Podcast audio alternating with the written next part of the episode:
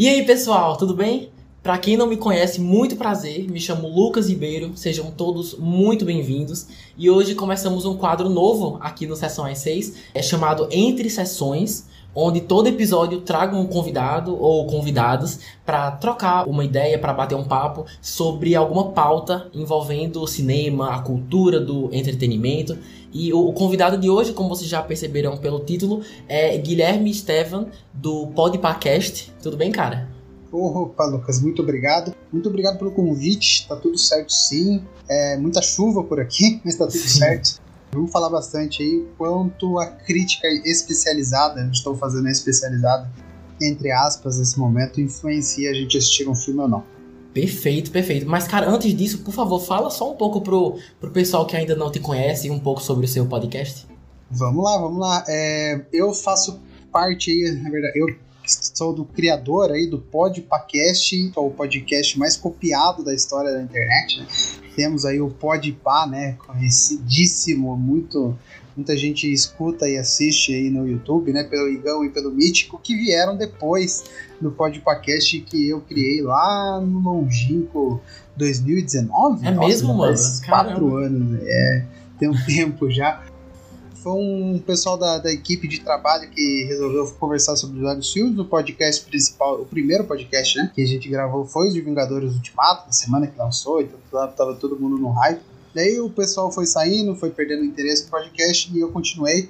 Hoje aí agreguei o pessoal que a gente chama de panelinha aí do, do Podcasters Unidos, aí uma iniciativa que a gente acabou criando também nesses quatro anos, que gravam comigo e estamos aí firme e forte, tentando lançar um episódio por semana para falar sobre tanta coisa que sai no mundo da cultura pop em geral. E tá tendo até Copa do Mundo esse ano aí no Podcast que o Brasil perdeu, infelizmente. Uhum. Mas é. o podcast é sobre isso, é sobre tudo e sobre nada ao mesmo tempo, e é, é isso. Perfeito, perfeito. Pessoal, o, o, tema do papo de hoje, como o Guilherme já falou, é crítica e a opinião individual, né? Alguém aí, por acaso, já deixou de, de assistir alguma coisa, algum filme, alguma série, só porque algum crítico disse que não valia a pena? Alguma vez já deixou de assistir algo por causa de polêmicas dos bastidores envolvendo o ator ou atriz? Pois é, é sobre exatamente isso que a gente vai falar hoje. Até que ponto deixamos a opinião das outras pessoas afetarem o que nós consumimos ou, ou então deixamos de consumir? Como essa é a primeira edição desse quadro, depois, por favor, deem o feedback de vocês se querem ver mais pautas assim, porque se gostarem, já tenho algumas outras separadas que também podem render um papo legal, tá bom? Mas então é isso. Bora começar.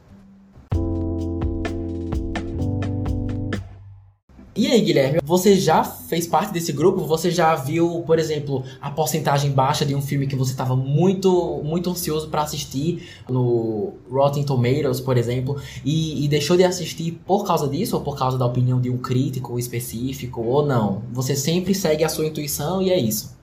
É, pelo Rotten Tomatoes, não mas eu acredito que eu já deixei de assistir um filme ou outro por causa de crítica do Omelete. Eu acompanhava muito Omelete um uhum. tempo atrás aí. E alguns filmes, acho que, por exemplo, não filme de super-herói ou filme blockbuster, né, que acaba uhum. sendo lançado, porque esses aí eu assisto mesmo, esses aí eu, eu gosto de assistir. Mas filmes de drama, talvez, que eu quisesse na época assistir, eu ia ler a crítica, assim, por exemplo, a crítica não estava muito boa pro filme alguns já, mas por causa do Rotten Tomatoes, eu acho que eu nunca não assisti um filme por causa da crítica lá. Por causa do número, né? É uma porcentagem que eles colocam, Sim. então eu acho que eu nunca, nunca parei pra. Por exemplo, ah, Gato de Botas, por exemplo, não assisti ainda, né? É, entrando no Rotten Tomatoes aqui, ele tá com 95% de, de aceitação do, da uhum. crítica especializada. Então, assim, pra crítica é um filmaço, um filmaço. Sim. Homem-Formiga e a Vespa quanto Mene, né? Tá com 55% de crítica positiva lá, entendeu? Então, tá ruim. Se a gente parar pra pensar, não seria interessante assistir Homem-Formiga uhum. no cinema, né? Porque tá com uma crítica ruim. Mas e se eu for gostar, entendeu? Então, acho que é isso. Eu nunca, por causa de crítica, eu, atualmente eu não paro de ver filme, não. Cara, eu também, que eu me lembre, na grande maioria das vezes, eu consigo separar, sabe? A minha animação para assistir um filme em contrapartida com a crítica e a opinião. Por exemplo, eu já vi vários críticos falando mal de Homem-Formiga e a Vespa, como você falou. Mas eu, eu ainda tô animado assim para assistir. Ok que com tanta crítica negativa, a minha animação diminui, mas eu sempre respeito a minha a minha animação inicial para querer conferir com meus próprios olhos, sabe?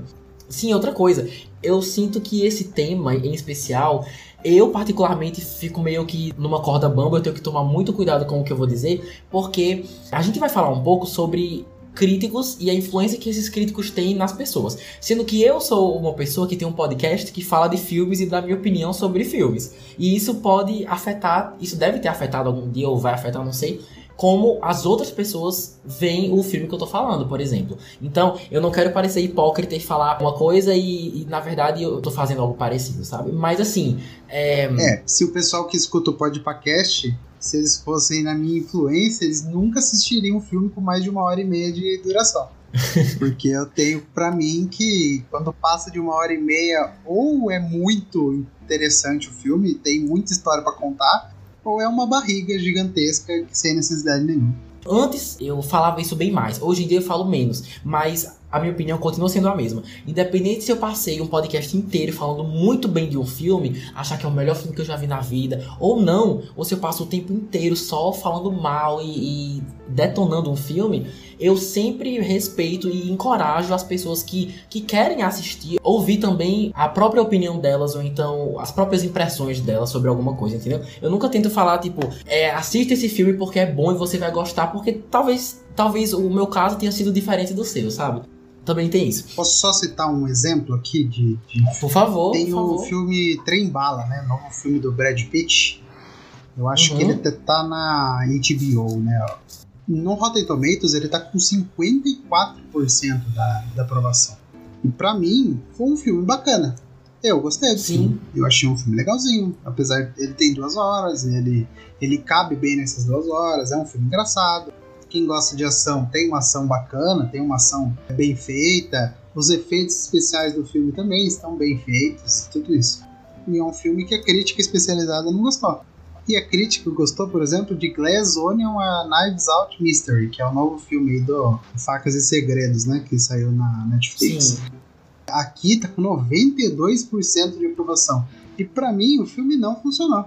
O filme para mim não é comédia, não é ação, não é drama, não é investigação, não tem nada no filme. Eu não critico ninguém quem gostou, entendeu? Mas não indicaria. Se tivesse, em vez de ser Rotten Tomatoes, seria guilherme.com, eu não indicaria, eu colocaria um, uma nota baixa aqui pro Glass Onion, porque eu não gostei. Cara, olha, eu confesso a você que, que Glass Onion eu achei muito bacana, mas concordo completamente com você em relação a, a Trembala. Eu fui assistir esse filme no cinema super desanimado e super desencorajado, mas quando eu assisti eu fiquei surpreso porque realmente foi como você falou. A história cobre as duas horas de filme e eu achei engraçado, mano. Eu achei o filme, tipo, eu, achei muito divertido, sabe? Eu acho que é, É isso. engraçado, o personagem do Brad Pitt ele não queria estar ali, né? E ao mesmo tempo ele precisa estar ali porque é o trabalho dele matar os outros. Então, Exato, toda uma exato. brincadeira dele, nele mesmo, que é legal. Exato. Por mais cult, por mais aprofundado que seja o, o seu vocabulário, ou então o, o vocabulário de algum crítico, por mais que ele fale bem e ele tenha ótimos argumentos, eu sempre acho que o básico do básico vem se você se divertiu assistindo alguma coisa, entendeu? E isso todo mundo tem igual. Se você assistiu e gostou ou não. Independente de se eu tiver mil, mil comentários críticos sobre a fotografia ou sobre furos de roteiro. Se você assistiu e gostou, é o que importa, entendeu? E é ótimo isso, porque pessoas como você acabam tendo um, um público-alvo, digamos assim. Você por acaso tem vergonha de falar que não, tipo, que, que gostou de um filme que, que muita gente não gostou? Ou você deixa de assistir um filme porque muita gente falou que é ruim? Por exemplo, eu cresci assistindo filme de herói. Tipo, é o gênero que, eu, que mais me agrada porque eu tenho muitas memórias afetivas. Na infância, eu vi muito filme que hoje é considerado ruim, mas como me divertiu muito na infância e me diverte ainda hoje, eu não consigo não gostar, entendeu? É, e, e às vezes é meio chato ser, tipo, uma das poucas pessoas que tá indo na, direção contrária da manada. Quarteto Fantástico, X-Men, os primeiros, o, dos anos 2000. Mano, eu acho o máximo, velho. Eu acho muito divertido. Mas eu sei que eu sou minoria, sabe? Eu acho que ainda mais na era da internet é, é muito fácil você ir atrás do que todo mundo tá falando ou fazendo, sabe? Tipo, ah, se a porcentagem em um site X foi baixa para um filme, então esse filme é ruim. Então eu vou falar mal desse filme porque esse filme foi dito como ruim. Ao invés de você ter a sua própria concepção crítica do que você achou desse filme. Eu não sei se você é assim também, ou enfim, se tem algum filme ou filmes que você defende até o fim, apesar da, da crítica ou do público detonar. Não, eu, eu gosto de filmes assim, que, por exemplo, a crítica não gosta. Se a crítica falasse mal de Space Jam, por exemplo, o que lançou agora ano retrasado, se eu não me engano, 2021. Sim, sim. É, sim. O filme é ruim. o filme é ruim. Mas eu gosto. Pra mim, faz tudo o que ele deveria fazer. Então. É um filme que tem aliens que precisam. Agora nesse filme nem são aliens, eles são como é programas de computador, né, que estão invadindo lá é, para fazer. É verdade. Então eu gosto do filme, eu gosto do primeiro Space Jam também, entendeu? E não é um filme que todo mundo vai gostar e depois que cresce também continua gostando. Eu acho que é algo diferente. Filme galhofa eu gosto bastante também, então Leslie Nielsen, assim, por exemplo, os filmes do Leslie Nielsen são ruins. É, são comédias pastelão. Mas eu gosto de assistir. Eu gosto de, de ficar ali pelo menos uma hora e vinte, uma hora e trinta da minha vida assistindo uma comedinha que não vai fazer mal a ninguém, entendeu? Eu gosto de filme assim. Uh, filme de terror também que muita gente critica. Eu gosto de assistir. Acho interessante. E também me fico perguntando quando um filme de terror ganha uma nota muito grande.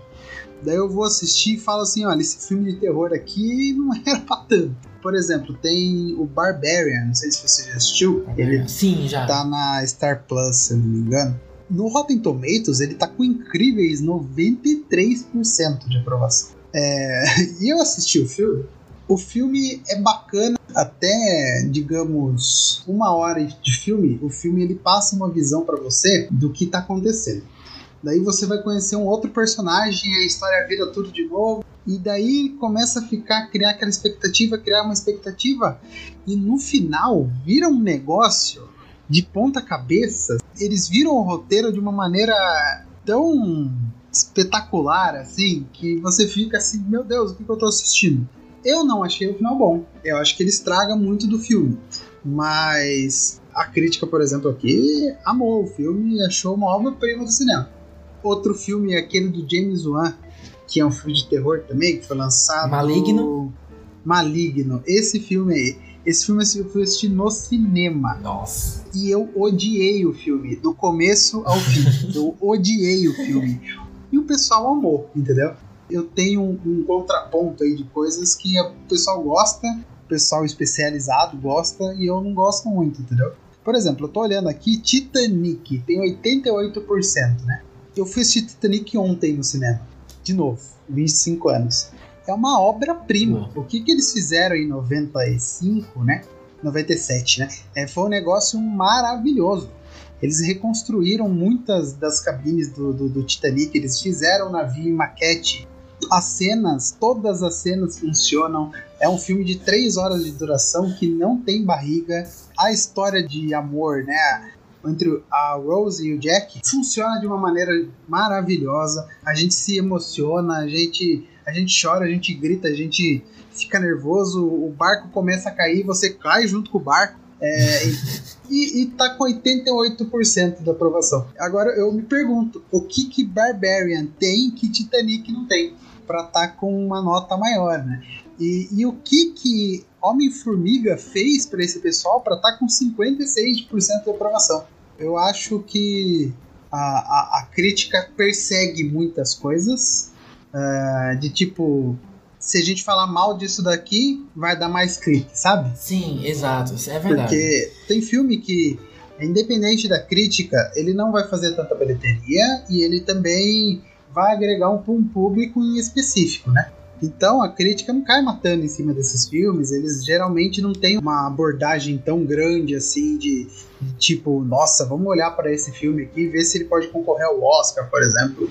Quando lança um filme que é pro povo, que é pro público assistir, que é para o pai levar o filho, a criança, que é tipo Homem-Formiga, que é um filme pipoca, um filme pra você passar a tarde assistindo, que não vai chegar a lugar nenhum, não vai mudar sua vida assistir ou não Homem-Formiga. O pessoal cai matando no filme, esperando que, tipo, fosse um filme do Spielberg, fosse um filme do Scorsese, fosse um filme do Tarantino, sabe? Eu hum. acho que essa cobrança em filme de super-herói ou filme blockbuster é muito maior, sabe? Eu acho que não devia ser assim. Igual cobrança em filme de terror. Também tem que ser pequena. Os caras têm dois pão com, com, com, mortadela e uma fanta uva para fazer o filme. Eles estão esperando o quê? Isso que me deixa chateado quando eu vejo uma crítica do, do filme, porque os caras cobram algo do que o filme não é proposto a fazer. Você acha que se, se a crítica fosse ou tentasse ser um pouco mais aberta a filmes e séries fora da fórmula padrão, se tentasse ser um pouco mais flexíveis para tentar, por exemplo, formatos narrativos de nacionalidades diferentes, de culturas diferentes, países diferentes, você acha que se os críticos estivessem mais abertos a narrativas fora da fórmula, se esse fosse o caso, o, o público seria consequentemente mais aberto também? Então, o público em geral, o que, que vai acontecer com Homem-Formiga agora? Pra gente dar um exemplo, né? Vai sair em todos os lugares que Homem-Formiga recebeu uma nota ruim. Se o Homem-Formiga tivesse recebido uma nota boa, ou uma nota razoável, ninguém falaria sobre. Ninguém falaria da nota. Se o Homem-Formiga agora tivesse com uma nota 75, por exemplo, 70, ninguém ia ficar falando da nota. Agora ele tá com uma nota 50 e pouquinho, então é uma nota baixa. Se cair pro 40, então todos os sites vão falar assim: nossa, Homem-Formiga é o pior filme da Exato. Marvel, é pior filme avaliado da Marvel Sim. de todos os tempos. A pessoa vai ler isso e vai falar assim: nossa, se o pessoal não gostou, eu também não vou no cinema assistir. Pois é. Né? E foi o que aconteceu com Eternos. Só para dar um outro exemplo aqui. Eternos, o pessoal caiu matando em cima de Eternos. Falou, nossa, que filme ruim, que filme fraco, hum. que blá blá blá blá blá blá. Cara, o filme não é um filme pipoca, começa aí. Porque os personagens dele, do filme, são pouco cativantes. Daí chega um monte de gente falando que o filme é ruim, menos pessoas vão assistir. Mas o filme ele tem uma pegada diferente. Ele tem a Chloe Zhao, que é uma diretora que ela gosta de filmar paisagem, que ela gosta de filmar coisas mais amplas. Tem a Sim. Angelina Jolie, que é, é a Angelina Jolie, não precisa falar mais nada. Tem uma, uma atriz que ela faz é, The Walking Dead e também tá nesse filme como a Macari, né, a, a Flash do, da Marvel, ela tem a dificuldade de audição, né? Ela, ela é surda, ela é surda. Então tem uma representatividade muito grande. Tem o personagem que é o Fastos, ele é gay no filme, ele, tem, ele é casado no filme, ele tem um filho no filme. É importante mostrar isso, é a primeira vez que mostra isso na Marvel, desde lá de 2008, sabe? Que lançou o primeiro Homem de Ferro. E o pessoal, em vez de olhar para isso, olhar para um filme não é só lutinha, piu-piu-piu, navinha, poderzinho, etc., olhar para um filme que é, seja um pouco mais íntimo do que a diretora tá querendo trazer. E falar bem do filme. Não tô forçando também a pessoa a gostar do filme. A pessoa pode não gostar do filme.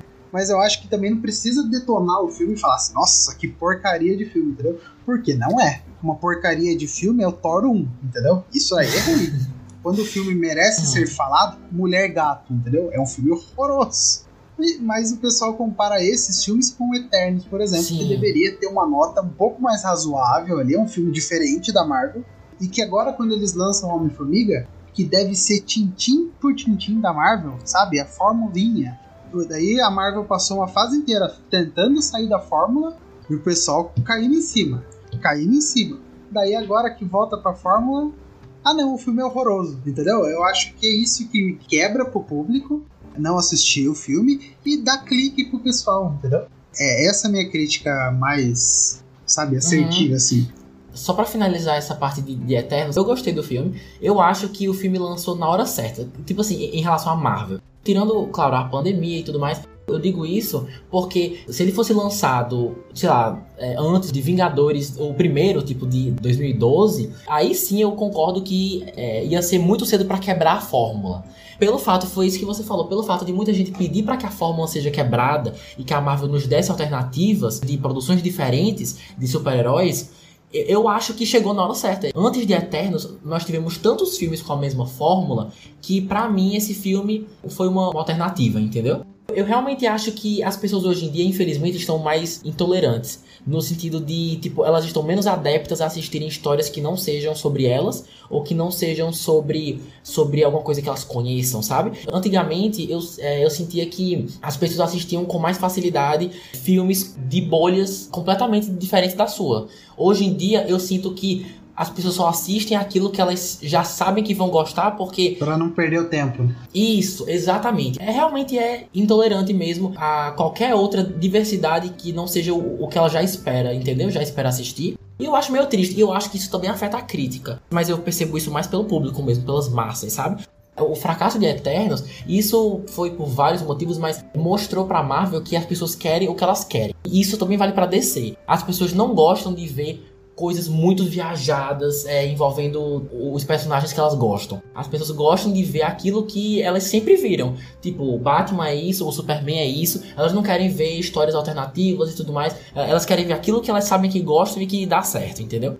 Mas, cara, é o seguinte, eu vou ser muito sincero com você. O principal motivo que me fez criar essa pauta, eu acho que essa é a primeira vez que eu falo isso aqui no podcast, que eu não gosto muito do Rotten Tomatoes. Esse site em especial, eu acho que ele tem muito poder, muito mais poder do que deveria. Tipo assim, se ele fosse um site como qualquer outro, em, em, que críticos dão uma certa avaliação, aí você avalia e as pessoas podem olhar e tudo mais, beleza. Mas eu sinto que não só é uma plataforma muito, muito glorificada, as pessoas enaltecem muito, muito qual a porcentagem que esse site vai dar para um filme ou para uma série, não só afeta quantas pessoas vão assistir, mas afeta também a vida das pessoas que fizeram o filme ou a série nos bastidores. Se um filme tiver com uma porcentagem muito baixa, o ator ou a atriz vai ter mais dificuldade de trabalhar ou de procurar emprego. É, e isso é uma coisa real, porque é um site que Hollywood em si fica de olho com as avaliações e, e, é usado com muito prestígio. E eu acho que isso acaba sendo um pouco tóxico, porque afeta não só a vida profissional das pessoas, como também, com certeza tem pessoas que, sei lá, ah, lançou Homem-Formiga e a Vespa. Tô louco para assistir esse filme. Aí entrou no site, viu a nota que foi 50 e quanto? 56, 56%. Pronto, aí tava super animado, entrou no site, viu que tava 56% e pensou, tá, não vou mais assistir porque a nota está baixa. Tem gente que é assim, mano. Tem gente que, mesmo vendo uma porcentagem abaixo do que gostaria, ela deixa de assistir independente do que ela sentia anteriormente ou do que ela sente agora. Simplesmente porque o site disse que o filme não é bom. Sendo que um filme, tipo, é uma coisa muito abstrata, sabe? Vai de cada um. E por isso que eu tenho um, uma relação de amor e ódio ao Rotten Tomatoes em especial. Eu respeito a funcionalidade dele e a importância dele para Hollywood e para o público, mas eu acho que ele tem um poder muito mais a, além do que deveria. Sim, concordo, concordo, concordo assim embaixo. Parece que a pessoa tem que lançar o filme esperando qual nota do Rotten Tomatoes vai levar. Isso, exatamente. É, isso funciona tanto pro mal quanto pro bem. Assim como isso pode prejudicar um filme, se for uma porcentagem positiva, o próprio filme, os próprios atores por trás, o próprio diretor, usa isso para divulgar o seu filme, porque sabem que é um site muito prestigiado e que as pessoas estão vendo, e uma porcentagem alta significa que mais pessoas podem assistir. Então, assim como pode evitar que pessoas assistam, pode fazer justamente o contrário também. Me corrija se eu estiver errado, mas eu acho que o Rotten Tomatoes é, é formado por um, um grupo específico de, de pessoas, né? Ou, ou qualquer um pode entrar, qualquer crítico pode. É, na verdade, deixa eu até abrir aqui, ó. Se a gente pegar os top críticos, são de geralmente jornais, revistas, blogs é, mais famosos, tá? Então, por exemplo, tem a Times, né, que é a, a revista uhum. Times, tem Independent, que é uma revista também famosa, tem o Daily Telegraph, o Guardian, que é uma revista, o Empire Magazine. Então, eles pegam dessas revistas, mas claro, também tem revistas menores, tá? E geralmente é esse pessoal de revistas menores que descem o pau em quando eles não querem gostar de um Sim. filme, né? E também tem o review da audiência, né? Então, eles são divididos em dois critérios, né? O review dos críticos, os críticos especializados e o review da audiência em específico que daí qualquer um pode fazer a, o review, é só fazer o login lá no, no Rotten Tomatoes e fazer o seu review. Daí o pessoal escreve, dá nota, dá quantas estrelas lá, gostou, fala o que achou do filme, etc. É tipo um letterbox, né? O pessoal uhum, também gosta. Sim. É, e cara, com o avanço tão intenso da tecnologia e o acesso que todo mundo tem a ela, temos acesso não só à opinião de todo mundo sobre tudo, sobre filmes em, em, especial, mas nós também temos um acesso muito maior à vida das pessoas que estão fazendo o filme. E isso muitas vezes pode ser algo negativo. O maior exemplo que eu tenho agora é, é, o do o ator que faz o Flash, o, o Ezra Miller, né? O Ezra Miller, exatamente. Todo mundo sabe o que ele fez, quando ele fez, em que horário, quando foi o dia. E se você não sabe, se você der um Google ou só escrever o nome Ezra Miller, você tem acesso a todas essas informações. E por que eu tô falando isso? Porque hoje em dia, ainda mais com a cultura do cancelamento e tudo mais, o que um, um ator faz é, ou deixa de fazer pode sim afetar quem vai ou não assistir o seu filme. É, as pessoas podem. Inclusive, isso já aconteceu. Pessoas deixam. Johnny Depp que o diga. Exatamente. pessoas deixam de assistir o filme como forma de protesto por causa de uma coisa nada a ver com o filme, de uma treta com os bastidores, envolvendo o diretor, então atores famosos. A minha pergunta é. Até que ponto isso, isso é saudável, sabe? Até que ponto a gente deveria ter acesso a essas informações às vezes é bom porque promove conscientização sobre assuntos importantes, e enfim, mas eu acho que a gente tá tendo acesso a uma coisa tão intensa, com tantos detalhes sobre a vida de, de pessoas que a gente nem conhece de fato, que eu, eu, realmente fico me perguntando o quão saudável é, é, ter acesso a essas informações e o quão saudável é você deixar de assistir um filme que você quer assistir porque você não gostou do que o ator fez em um dia aleatório na vida dele, sabe? Eu, eu tenho dois pontos de vista sobre, sobre isso, né? Sobre o Ezra Miller em específico, isso influencia muito o filme, a divulgação do filme, o marketing do filme e como você vende o filme. Porque como que ele vai fazer uma pré-estreia de um filme? Ele, ele tá com uma restrição ali ainda por conta dos crimes que ele cometeu que vão acabar prejudicando o filme que ele lançou. O que eu faria no lugar da Warner? Lançaria o filme do Flash. Acho que esse filme do Flash já deu o que falar também. Já tá tanto tempo aí esperando para lançar esse filme que lança logo e. Só que depois disso, afasta o cara, o cara vai cuidar das coisas dele, vai resolver as coisas dele. Se ele for inocente, se ele for culpado, ele vai pagar o que ele tiver que pagar, que não é mais culpa da empresa. Foi o que foi feito com o Johnny Depp. Agora eu tenho um outro ponto. Por exemplo, dois autores, tanto o J.K. Rowling quanto o autor do Samurai X. Não sei se você conhece, mangá barra anime que fez muito sucesso, acompanha um samurai, etc. E que faz sucesso até hoje. O autor foi acusado de crimes bem fortes lá no Japão e ele acabou perdendo tudo, etc. Isso, no meu ponto de vista, não influencia em nada uhum. Harry Potter e Samurai X eu não vou parar de consumir Harry Potter e Samurai X por causa do autor, que é babaca, no caso, entendeu? Quem garante para mim que o Sam Arthur Conan Doyle não era um babaca na época dele? A gente não sabe. Não tinha notícia. Não tinha TikTok, não tinha Twitter. É, a gente não sabe como era o Edgar Allan Poe na época dele. A gente não sabe como era o Chico Lobato na época dele, se a gente for parar para pensar em, no Brasil, né? A gente não sabe como era essa, o essa de Queiroz. A gente não sabe como era o Machado de Assis, entendeu? A gente vai parar de ler e consumir o que esse cara fez por conta de, de opiniões dele. A gente basta uhum. não concordar com o que foi feito, torcer para que as consequências, né, cabíveis em leis caiam sobre a pessoa e que siga a vida, entendeu? O Harry Potter, se a gente parar pra pensar, virou um produto da Warner, não mais da J.K. Rowling, em que muita gente começou a gostar de cinema por causa de Harry Potter.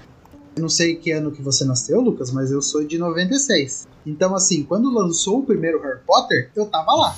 Eu era uma uhum. criancinha feliz assistindo Harry Potter. Foi o primeiro filme que eu fui assistir no cinema. Foi Harry Potter e a Pedra Filosofal. Então, assim, é algo que ultrapassa a autora, entendeu? Já vira algo do domínio público. Por isso que eu acho que hoje em dia influencia muito a pessoa, o autor, o ator, a atriz fazer alguma cagada fora de tela. A gente pode até citar a Cássia Kiss, né, na novela da Globo, tá? Cancelaram a série que ela fazia e etc, porque o posicionamento político dela é totalmente errado né? Ela tá com uma visão aí de, de democracia que não existe, né? Então, por isso, as pessoas não querem mais assistir coisas como ela. Por exemplo, uma novela que ela fez há 40 anos atrás, eu não vou assistir porque tem a Cassia Kiss, entendeu? Não, uhum. eu vou lá e vou assistir se eu quiser. Então, da mesma coisa do Johnny Depp, eu vou parar de assistir Piratas do Caribe que tem o Johnny Depp na tela? Não.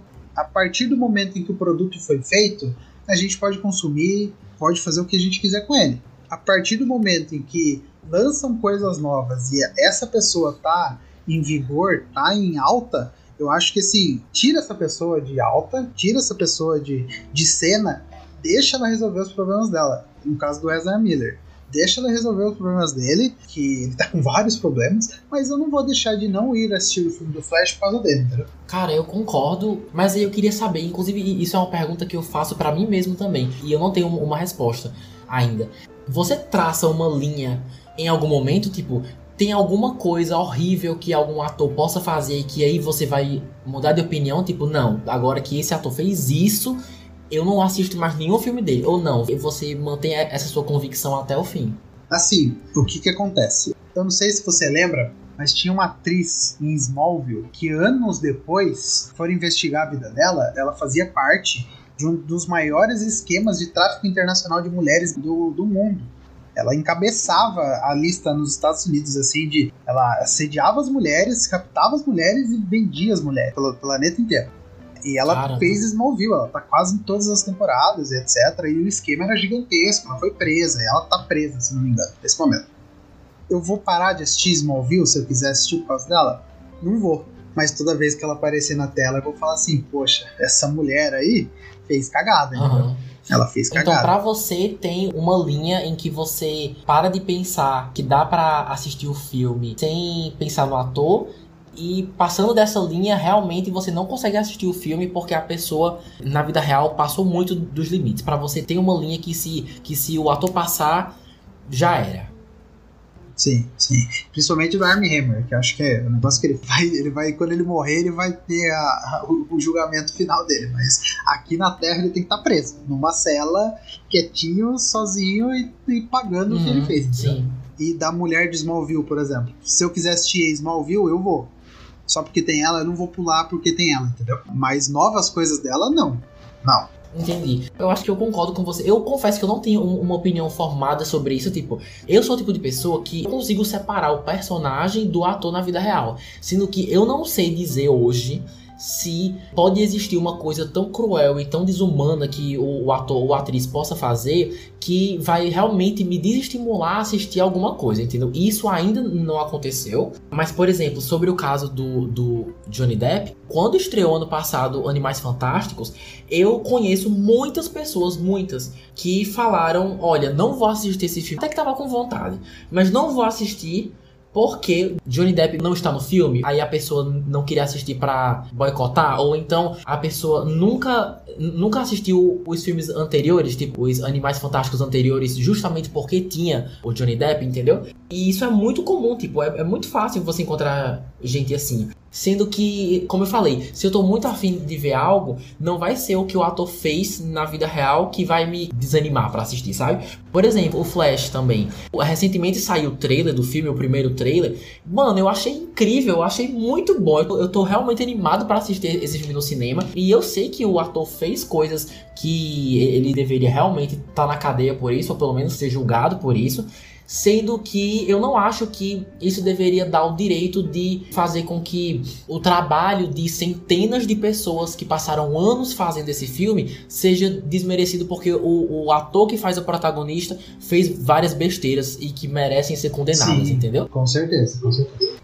As pessoas quando elas decidem, principalmente decidem não assistir um filme, Assim, eu respeito e eu entendo, mas eu sempre penso não só na perspectiva dele, mas, mas pela perspectiva de todo mundo que trabalhou no filme junto com ele, entendeu? Desde o cara da luz e do som que não tem nada a ver e que nunca nem interagiu com o Ezra Miller, é, até a menina que faz a Supergirl e conversou com ele, entendeu? No é filme. o que eu acho sobre as franquias, entendeu? Que eu citei Harry Potter e Samurai X. Quantas pessoas trabalham para que aquilo saia, entendeu?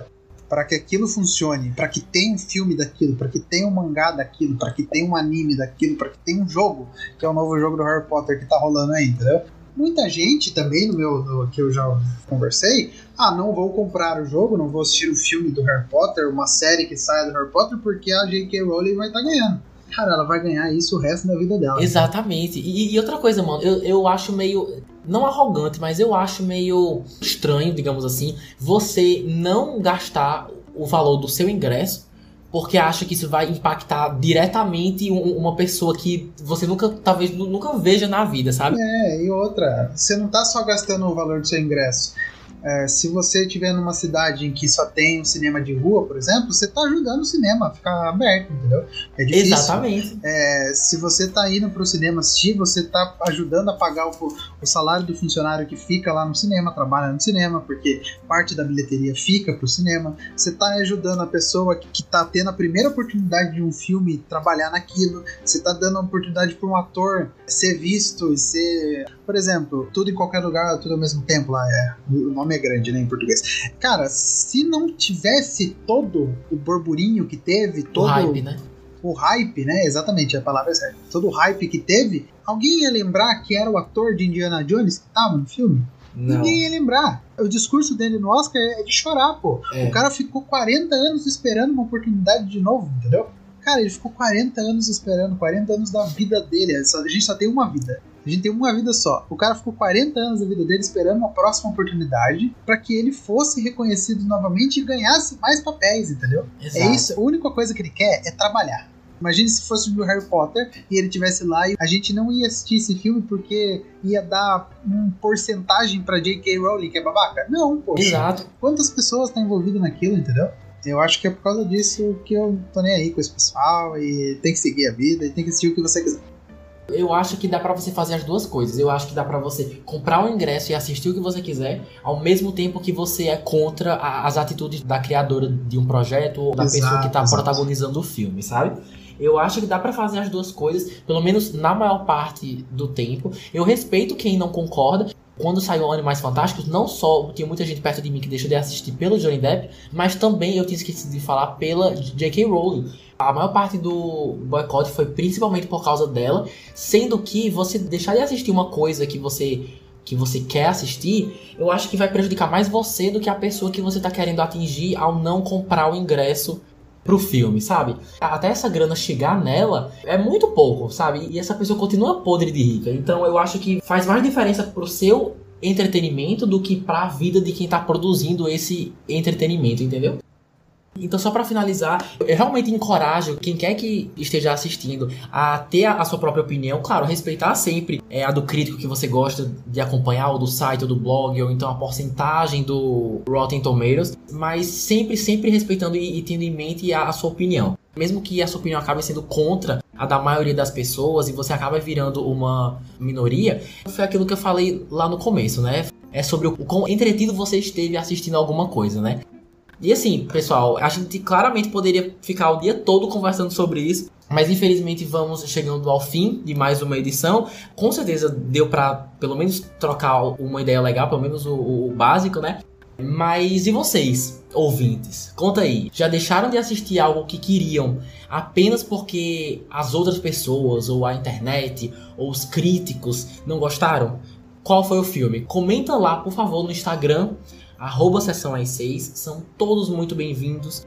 Queria também não só agradecer a vocês que escutaram até aqui, como também, claro, a Guilherme que topou participar. Cara, muito obrigado e, por favor, diz pro pessoal aonde que eles podem encontrar o seu podcast, suas redes sociais. A hora é essa. Maravilha, maravilha. Mais uma vez, obrigado pelo convite, Lucas. Uma honra vir aqui para participar. Já deixo aqui o convite é gravado aqui ao vivo para você também ir lá gravar com a gente do Podpacast. E para você que quer encontrar o Podpacast, quer escutar eu falando aí mais sobre Marvel e vários outros assuntos, como eu disse, tem cinema, música, futebol, tem série, tem tudo lá. Então, se você quiser escutar, é só procurar por arroba nas redes sociais, principalmente no Instagram, e no agregador de podcast. É só digitar podpacast que eu tenho certeza que vocês vão ter episódios aí para dar e vender mais de 200 e poucos episódios aí lançados já e muita coisa feita e produzida. Mas obrigado, viu, Lucas, mais uma vez e sucesso aí mais um ano aí do Sessão A6 que vai bombar, tenho certeza, e se precisar, é só me chamar de novo.